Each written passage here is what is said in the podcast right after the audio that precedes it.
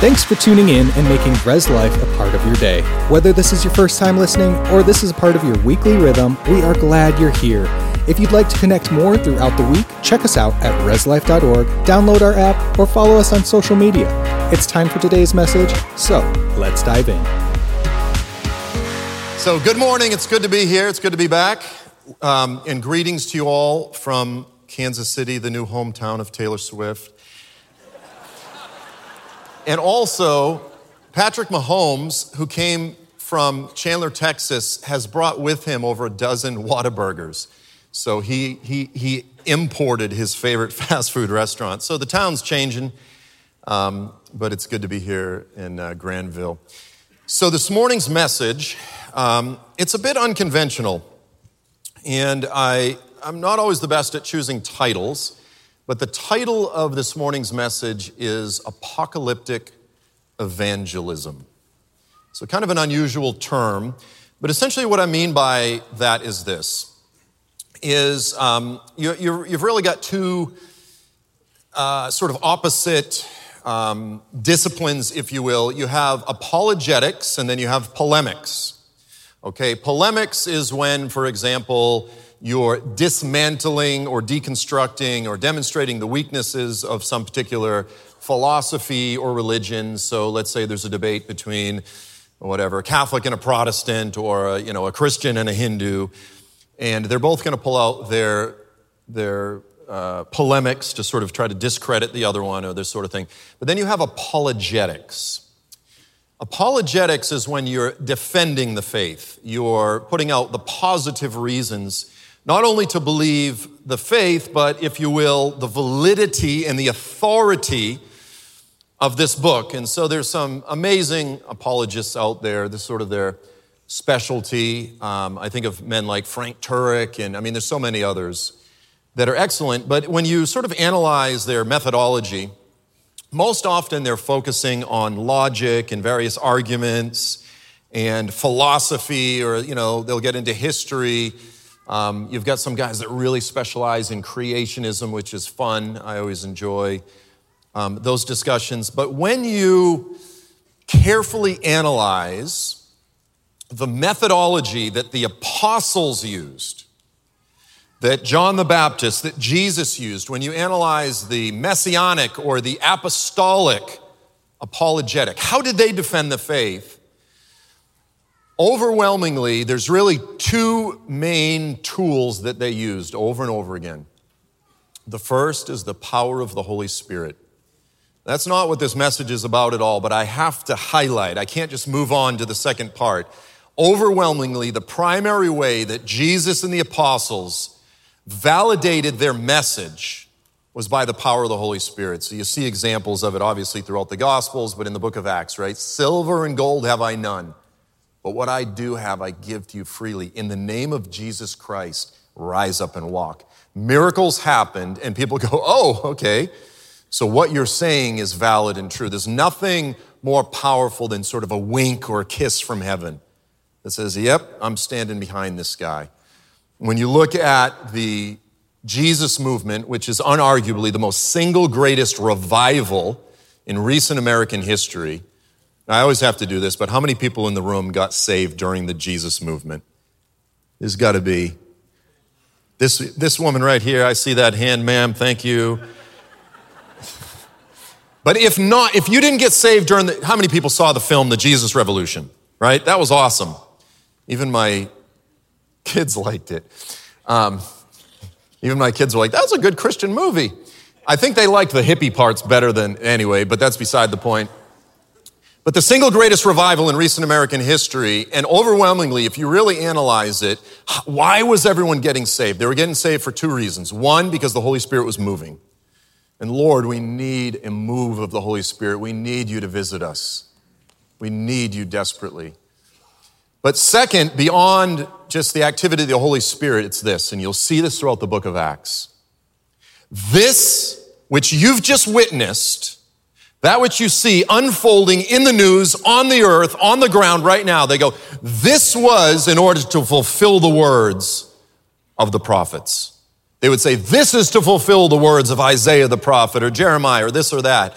when you analyze the, the sermon of Stephen or Paul or Peter, any of these, they're constantly pointing to the fulfillment of biblical prophecy. And so when I say apocalyptic evangelism, this is what I mean. If you analyze the, the tools that apologists use, they almost never, talking to unbelievers or skeptics or Christians that are sort of on the fence or struggling, very rarely do people open up the Bible and say, guys, look at what the prophet said. Look out at the earth right now. And how can you tell me that this stuff is just made up? So, the ability of learning how to responsibly articulate what the prophet said as proof of the fact that the rest of this book is true, it's one of the most underutilized, forgotten tools at our disposal. We don't know how, we, we don't know how to use biblical prophecy, and yet that's what Jesus used. That's what the apostles used. So I want to jump right in and look at um, some of the more foundational concepts in the Bible that most Christians, quite frankly, are not even familiar with. Um, and talk about how Israel as a people and their story in so many ways validates and proves the testimony of the Bible, the testimony of the God of Israel. The people of Israel validate the words of the God of Israel in a profound, profound way. So I'm going to start out in Leviticus. When's the last time that pastor preached a message from Leviticus? Just curiously. When's, let, I, won't, I won't put it on the pastor. How many here in the room really just study Leviticus a lot? Like it's like your book? Ma'am? No? Um, it's like as Christians, we don't spend a lot of time in Moses, but the bottom line is the books of Moses, this is the foundational, this is the foundation for the entire biblical narrative. I was in construction for 20 years, guys. Let me say something. You don't build the roof first, you lay the foundation first. And you don't get to the roof until later. The New Testament, the book of Revelation, all that stuff, it comes last for a reason. Okay, so before we jump into the scriptures, I want to, I've got a chart here that I threw together. It's just sort of a basic cycle. And you've seen these types of charts have been created uh, to talk about all different kinds of things, you know, the life cycle of empires. Um, some different politically oriented folks have sort of made charts like this to warn concerning where we are as a nation. You know, you start out with the people who yearn for freedom and liberty, and then they find it, they claim it, they attain it, and then eventually they begin depending on government more and more and more, and eventually the whole system collapses. You can kind of see where we are in the whole system. And after the system collapses, people learn what it's like to be oppressed. They learn what it's like to be beholden to the government and etc. And they fight for and they attain freedom again. And the cycle continues. It's essentially a circular, it's a cycle. So what I've got here is the what I call the chastisement cycle. And I'm talking about something that the Lord lays out very clearly um, in the scriptures, and he lays out this cycle very clearly. And it's, it's concerning the issue of the blessings and the curses of the Mosaic covenant. So, this is the covenant that God made with Israel at Mount Sinai through Moses. When he gave Israel Torah, he gave them the law. And by the way, the covenant that God made with Israel at Mount Sinai was a betrothal covenant similar to a marriage covenant. God entered into covenant with them, and Torah, for what it's worth, the law, is essentially the wedding vows. That's really what it is, the wedding vows. Today, when we get married, we get up we do the marriage vows. We kind of say things like, um, you know, like, I promise to be your anchor in the storm, and, you know, your rock in the, you know, it's conceptual and it's romantic and it's flowery and all that kind of stuff. But more often than not, in the Old Testament, the marriage vows were essentially a legally binding agreement. And so it was like, I agree. And the, the, families would meet together. I agree. I will pick up my socks off the floor. I will not leave the toilet seat up. And if I fail to do these things, by the way, the punishment is death. like, that's Torah, okay? It's a list of legally binding agreements. But let me just add to that. You also don't, like, eh, you know, five years into the marriage, the husband doesn't go, You mean you expect me to keep the wedding vows? Ugh. You know, eh, eh, because that's kind of how we as Christians relate to Torah. We're just like, Torah's all bad. Ugh. But it's like actually something that's quite beautiful. We need to, now look, we're not as Gentiles, we're not obligated, you know. I can eat bacon, all right?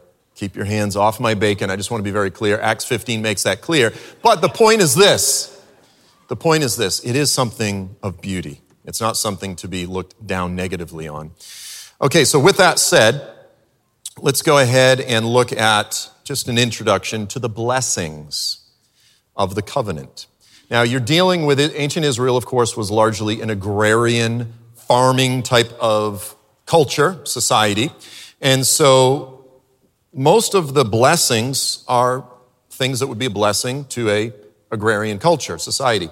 Leviticus 26, verse 3 through 5. The Lord said, If. Now, notice that it is a conditional agreement. If you do this, then I will do this. It was a bilateral agreement between two parties, a covenant between God and Israel.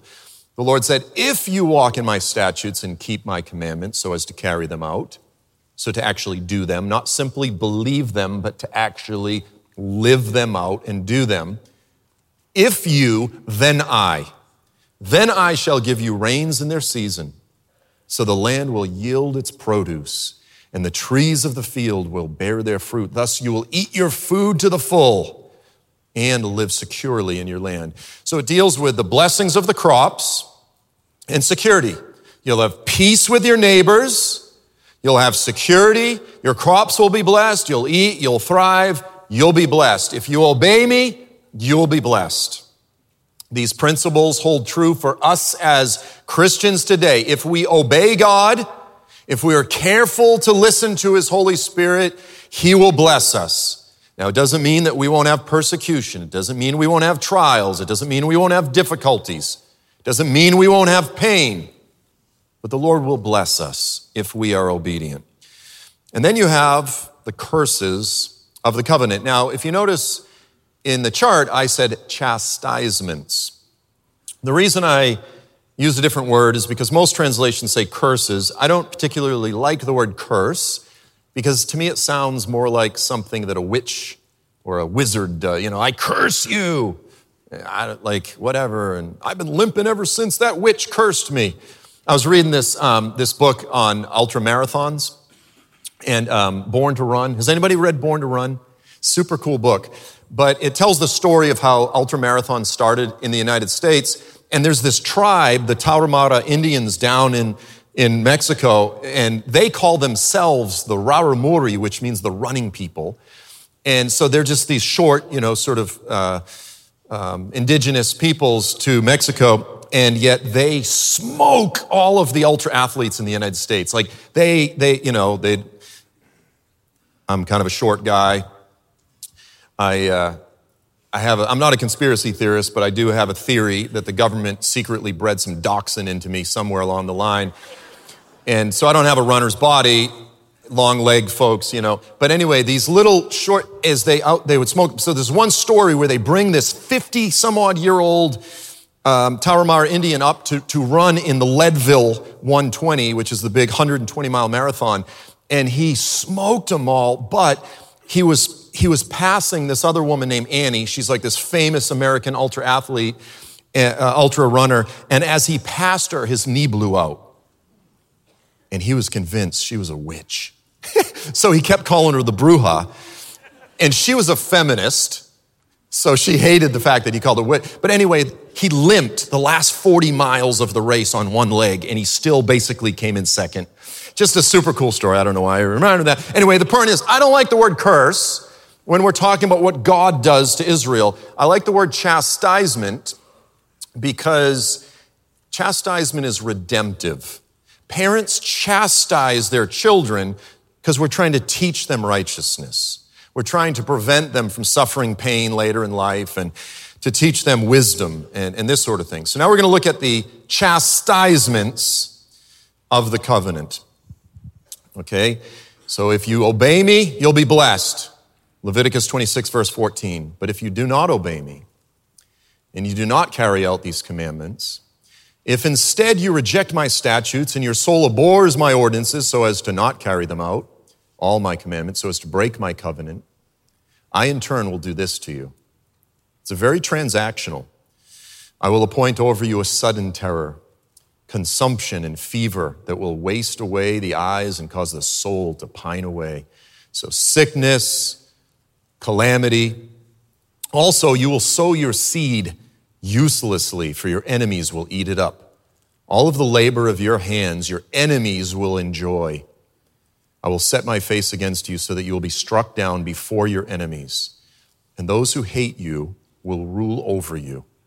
So, problems with your enemies, you'll be invaded, you'll have all of these warnings. And eventually, the Lord is very specific. I'm going to turn to Deuteronomy. Bear with me here, these are some long passages. Deuteronomy 4, verse 24. The Lord says, For your God, the Lord your God, is a consuming fire, a jealous God. The Lord chooses to describe himself as an emotional being. And I take that to mean that the Lord is an emotional being.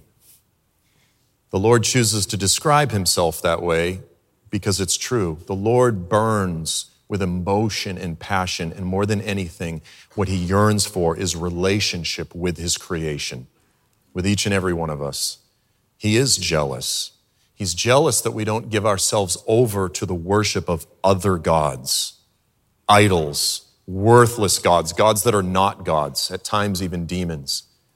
And then the Lord, through Moses, prophesies concerning what Israel would do when they get into the land. And of course, the Bible tells this story after it happened.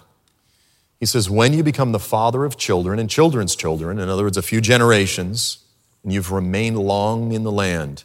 So he goes, After you enter into the promised land and you've remained there and you act corruptly, you backslide. Let's just use Christian language. You backslide and you make an idol in the form of anything to do that which is evil in the sight of the Lord your God so as to provoke him to anger. So he goes, after you backslide, you'll actually start worshiping pathetic pieces of wood. And you'll break my heart as a loving husband he says, You'll break my heart. You'll provoke him to anger. And then he uses the language of a courtroom. He goes, I call heaven and earth as my witnesses against you, that you will quickly perish in the land. So he goes, Here's what's going to happen if you don't obey me. If you obey me, you'll be blessed. If you don't, you will perish quickly from the land where you're going over the Jordan to possess it. You won't live long on the land, but you will be utterly destroyed.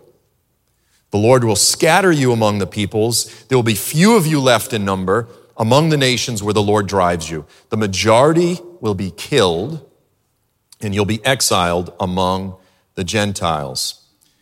And then he says, There you will serve their gods. Very specific.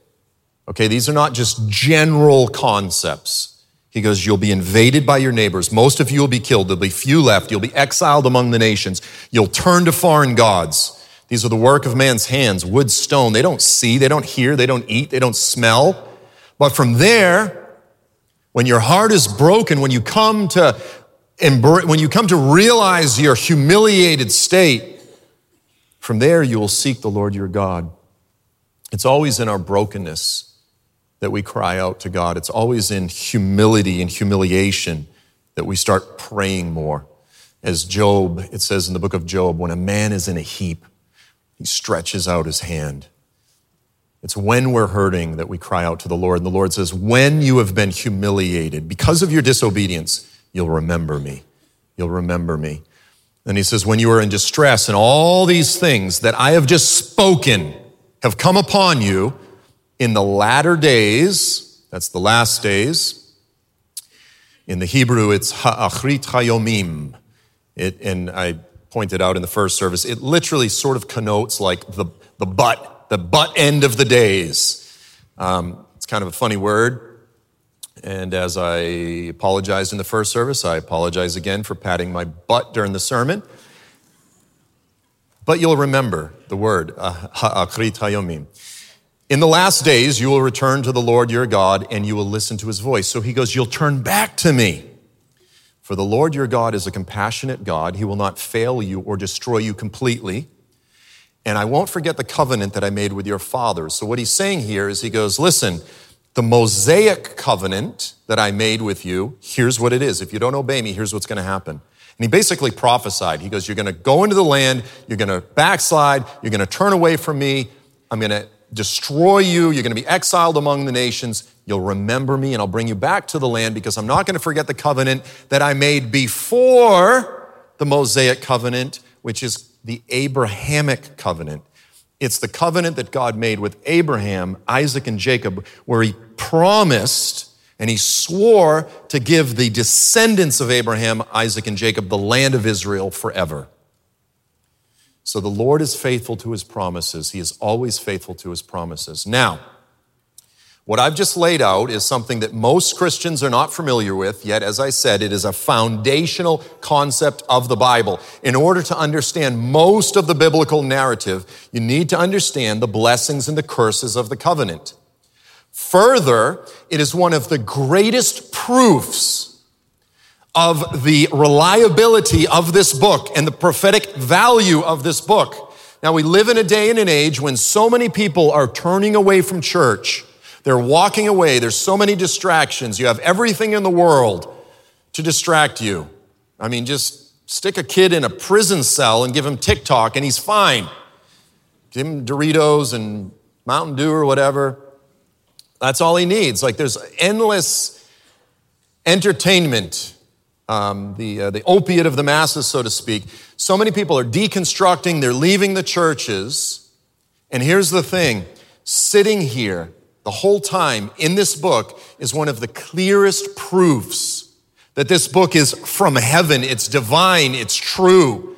It is a message from our Creator calling us into this place of obedience. In the same way that the Lord called Israel to obey Him in order that it would go well with them, we likewise are called to obey Him in order that it would go well with us and that we would inherit eternal life and we would not be destroyed. When you look at the life of Israel as a people, it is one of the greatest proofs of the, of the Christian faith, of biblical faith, imaginable. So you have the undeniable fact that with the after King David died, just a couple generations later, Israel as a kingdom broke up. You had the northern kingdom of Israel, which is the 10 tribes in the north. Then you had the two tribes in the south called Judah, the kingdom of Judah. First, you had the Assyrian invasion. They came in, they killed many of the inhabitants of the land. They dragged away those that were left as exiles among the Assyrian Empire, modern day Iran. By the way, Iran today the second fastest growing church in the world. You know, you go, Iran? Yeah. Under the nose of the Ayatollahs and, and all of the imams and so forth, right under the nose of Satan, where the greatest existential threat to Israel in the world is coming from, Iran, the Lord is raising up his people. It's a beautiful picture. And by the way, Afghanistan is actually the fastest growing church in the world, so right under the nose of the Taliban. We could talk about all the beautiful things that the Lord is doing in the earth. I know today's message is a bit heavy, but they were exiled among the nations. Listen to me, exactly, precisely as Moses said it would happen. Then later, a hundred plus some odd years later, it might have been a couple hundred years later, you had the Babylonian invasion of the southern kingdom of Judah. And they came in, they destroyed most of the inhabitants, they killed most of the inhabitants, dragged them away to Babylon. We know the story Daniel, Shadrach, Meshach, Abednego, Ezekiel, they were all among the exiles, exactly as Moses described. And so that was the complete expulsion, exile of Israel according to the words of Moses. Now, here's the thing this has never happened in the history of any nation in the history of the world, where they completely were eliminated, destroyed, scattered, the few that were left scattered among the nations, and later in the case of the Assyrian and Babylonian exile, 70 years later, exactly as Jeremiah described, they returned and they were reestablished according to the promise of God to Abraham, Isaac, and Jacob. It's never happened. Now, I want to say for the one or two or ten unbelievers that maybe watch this, or maybe you're just a skeptic, or maybe you're a Christian that's on the fence, explain that to me. Explain that to me, how that was all self fulfilled prophecy. You can't, you can't manufacture that. And it happened exactly as Moses described. And then it happened again. After they returned to the land a few hundred years later, 70 AD, the Romans um, destroy Jerusalem, destroy the temple. And then over the next 50 years, they literally removed all of the Jews from the land of Israel during the Bar Kokhba rebellion into the second century, and they renamed Ju- Jerusalem Jupiter Capitolina, the capital uh, city of Jupiter. It was dedicated to the Roman god Jupiter. 2,000 years later, according to the words of Moses, in many of our lifetimes, 1948, Israel was reestablished as a nation. Something that has never happened before. Amen. Something that was, has never happened before in the history of the world. It's happened twice. The chastisement cycle happened twice, and we go, eh, this book, take it or leave it. The people of Israel are, and their life and their history is one of the greatest proofs of the God of Israel. And by the way, you start all the way back there in Moses and you go, okay, if all this stuff that Moses is saying is true, then it probably means that all of this stuff that Jesus is saying is true, or that Paul is saying that says, if all of the words of the prophets are accurate, then so also are the claims of our Creator on our lives. Repent. What must I do to be saved? Believe in the gospel, which is also the fulfillment of biblical prophecy. And repent and live for Him and give your life to Him and not just believe these things, but carry these things out. Actually, live a life of faith, right? Now, I want to turn and talk about something called the controversy of Zion. It's another powerful reality that is unfolding right now on the ground in front of us in the news, which validates the words of the prophets and it validates this book. And by the way, come back tonight. I'm going to talk a lot more about events that are unfolding in the earth, which validates biblical prophecy, and continue to talk about standing in solidarity with Israel in the global Jewish community. It's one of the most important calls on the people of God, on the church today, is to stand in solidarity with a people that the whole world is turning against. This is so important. So do come back tonight. So, the controversy of Zion, I want to look at Isaiah 34. Just going to touch on it a bit.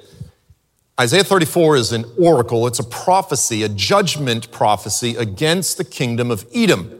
Now, Edom was an ancient kingdom in modern day Jordan, but in the, in the prophets, it kind of comes to refer to all of the enemies of Israel in the last days.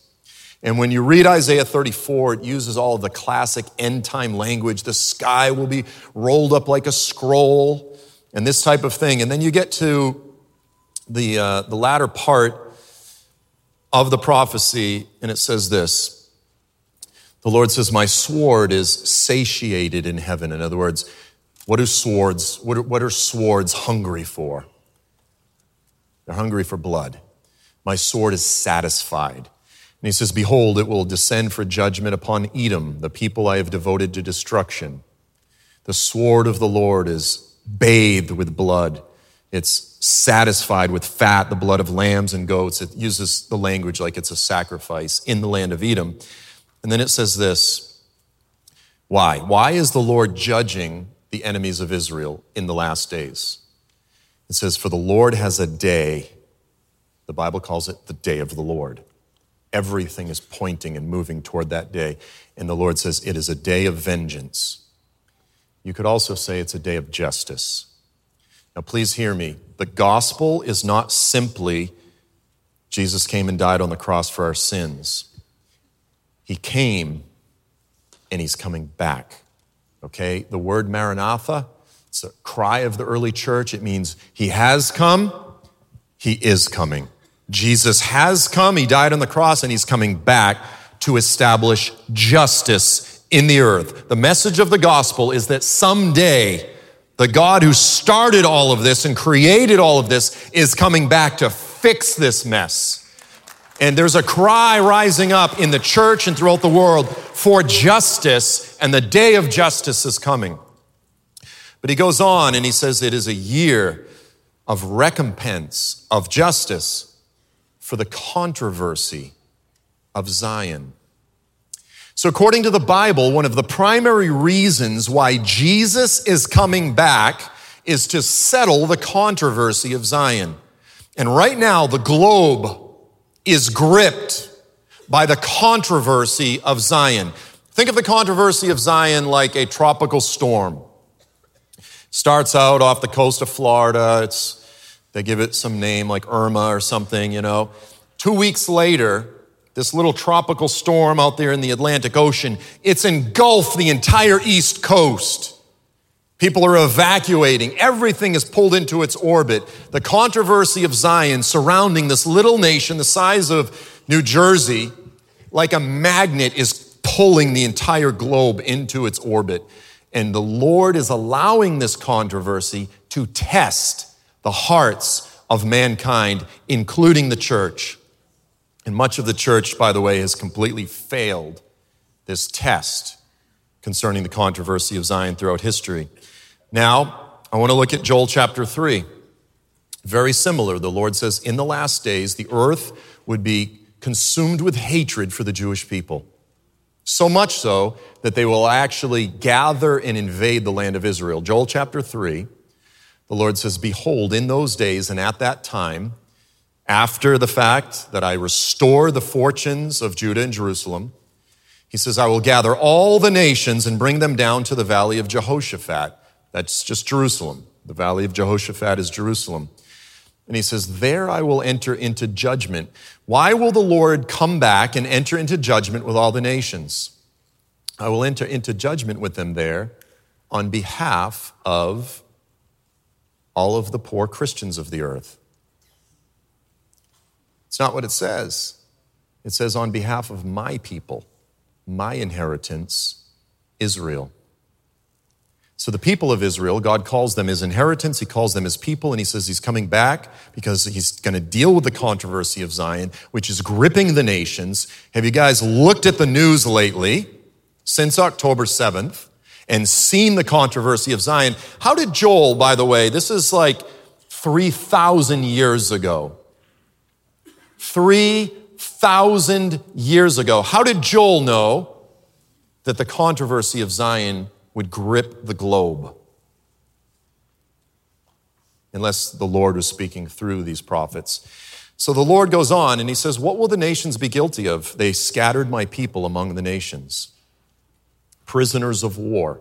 They invade the land, they carry them away as exiles, they kidnap them. You can use the word kidnap, you can say prisoners of war, you can say exiles. What we saw unfold on October 7th in Israel with Hamas invading and attacking Israel and dragging many of the people off was a small foreshadow of something far worse that the prophets describe is coming that will lead to the return of Jesus. He says, They've scattered my people among the nations, they've divided up my land. You know, the United States and the US government and Britain have just announced this week that they're going to officially recognize Palestine as a nation or at least they're talking about it. Joel talked about this 3,000 years ago. They've divided up my land. And then it goes on human trafficking language. They've cast lots for my people. They've traded a boy for a prostitute, sold a girl for wine. It's very specific, isn't it? Verse 4 the Lord says, Moreover, what have you against me, O Tyre and Sidon? Where's Tyre and Sidon? It's modern day Lebanon. Who controls much of Lebanon today? Hezbollah controlled it's ultimately a proxy of Iran. So Joel just was rolling the dice, randomly said, What have you against me, Hezbollah? And of course, Hezbollah's like, Whoa, whoa, God, we don't have anything against you. We just don't like the Jews. God says, No, when you touch them, you touch me. What have you against me, O Tyre and Sidon, and all you regions of Philistia, Gaza, Hamas? The Lord pretty much, in one verse, calls out Hezbollah in the north, Hamas in the south. It's pretty specific. Joel nailed it. He says, Are you, are you rendering me a recompense? You think you're paying me back? If you think so, Swiftly and speedily will I return your recompense on your own head. In other words, I'm coming back to execute justice because what you're doing to the Jewish people is wrong. It's very simple, guys. Listen to me. We can talk theology all day long. I'm a Christian. I will die a Christian. But I'm human.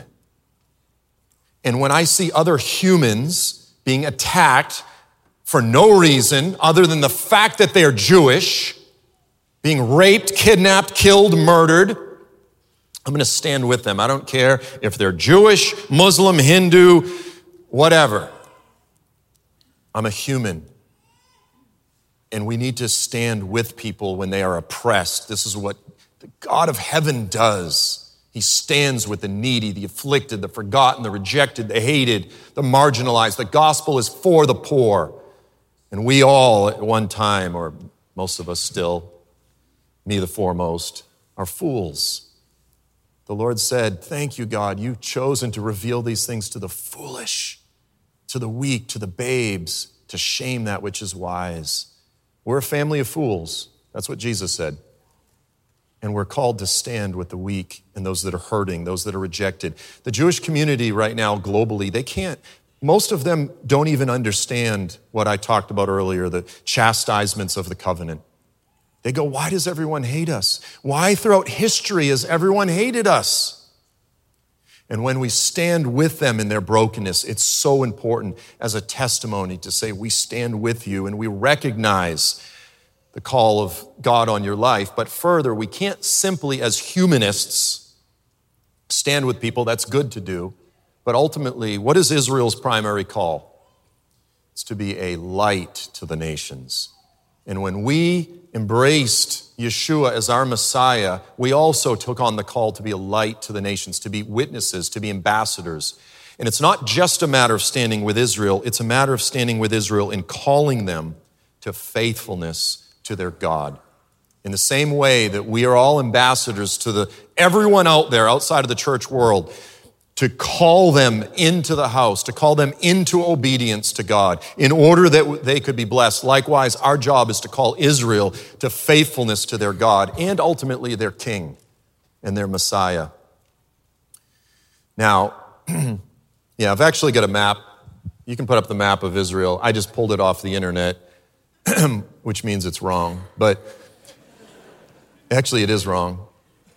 Yeah, because they have, anyway, that's beside the point. But you, you know, you get a feel in the north, Hezbollah, down there in pink on the left is Gaza. How did Joel, how did Joel predict that 3,000 years ago? What the events that we're seeing unfold in the earth right now, this is to fulfill the words of Joel the prophet. This is to fulfill the specifics concerning the words of Moses, who is at one point referred to as the greatest of the prophets going to skip forward to one of the last three slides. After October 7th, Israel was invaded. Over 1,200 plus people were murdered. A couple hundred people were kidnapped, taken as prisoners of war. People breaking bread with their families in their houses on a holy day, a holiday. Suddenly, terrorists burst into their house, kill their family members, drag their kids away, the nations joined them in the streets celebrating, including many Western kids, all of our kids being brainwashed at universities. I'm not saying don't send your kids to college, but There's obviously a lot of indoctrination there, and they think they're joining the justice issue of the day. I'm going to read a quote from the very charter of Hamas, the charter of Hamas, the constitution of Hamas. It says, The day of judgment, this is a prophecy that allegedly came from Muhammad. The day of judgment will not come about until the Muslims fight the Jews and kill them. Then the Jews will hide behind a rock or a tree, and the rock or the tree will cry out and say, O Muslim, there is a Jew hiding behind me. Come and kill him. And then it goes on and it says, Hamas exists to fulfill this divine mandate. And we have our kids joining with the various Muslims throughout the earth, marching in the streets, celebrating the massacre of October 7th, Israel's 9 11, celebrating that, thinking they're supporting some justice issue. They're standing with an organization that believes it is their divine destiny to carry out a genocide. Literally, a satanic prophecy from the bowels of hell, and they think it's a justice issue. Now, I'm going to show you a picture, and I you can put up this next picture. This is from the concert that was down there on the border of Gaza. It's called the Nova Festival or the Supernova Festival. And this is a very painful reality and, uh, it requires so many qualifications. But if you notice, all of these kids, literally just normal secular Israeli kids, down there at this peace concert trying to send positive vibes over the wall to Gaza, you know. We like you, we want the best for you. And then on the right, you can see them coming in on their paragliders, terrorists, that many of these, the majority of the kids got slaughtered. Dancing under, what are they dancing under? A statue of Buddha. I want to be very clear in no way, shape, or form am I saying like the Jews deserved it or this type of thing. What I am saying, however, is that if you pay attention to the words of Moses, where he says, You will turn to other gods, and then these things will happen, the words of Moses are being fulfilled in very specific ways in our day. Our job as ambassadors of Jesus, as ambassadors of the God of Israel, is to call Israel back to faithfulness to their God back to the words of Moses and their king, Yeshua. It's not enough simply to stand as humans with Israel. We need to recognize the unfolding fulfillment of biblical prophecy in our day. And more than anything, it's not just a matter of calling Israel back to faithfulness, it's a matter of calling our own hearts back to faithfulness to God, to be bold, to reclaim that fire that we had when we first came to know Him. And I understand that this is a heavy message, it's mostly negative. I could spend a lot of time talking about the positive things, but right now it's so important that we, as the church, recognize the satanic storm that's flooding the earth and recognize that this is to fulfill the words of the prophets, to lift up our heads and recognize that these signs, as painful as they are, they're signs of his soon return. It's time to get our own lives in order, our own heart in order. Amen? Father, we thank you for your faithfulness. You're always faithful. We thank you that those of us that are Gentiles, former pagans, without God, without hope in the earth, that you opened our eyes. You made us your own. We ask that we, as the foolish and the weak, that we would be bold that we would proclaim your goodness, your faithfulness unto the ends of the earth, that we would truly be faithful ambassadors. And most of all, Lord, that we would clean up our own lives, clean up our own hearts, in order that we could stand firm in the midst of the storms that are already here and that are coming. Give us your heart, Lord. We thank you for these things in the name of your Son, Jesus. Amen. Thanks for listening. We hope you've been encouraged by this message. For more information, if you're in need of prayer or just want to connect with the community, go to reslife.org, follow us on social media, or email us anytime at reslife at reslife.org. We hope you have a blessed day, and we will see you again soon.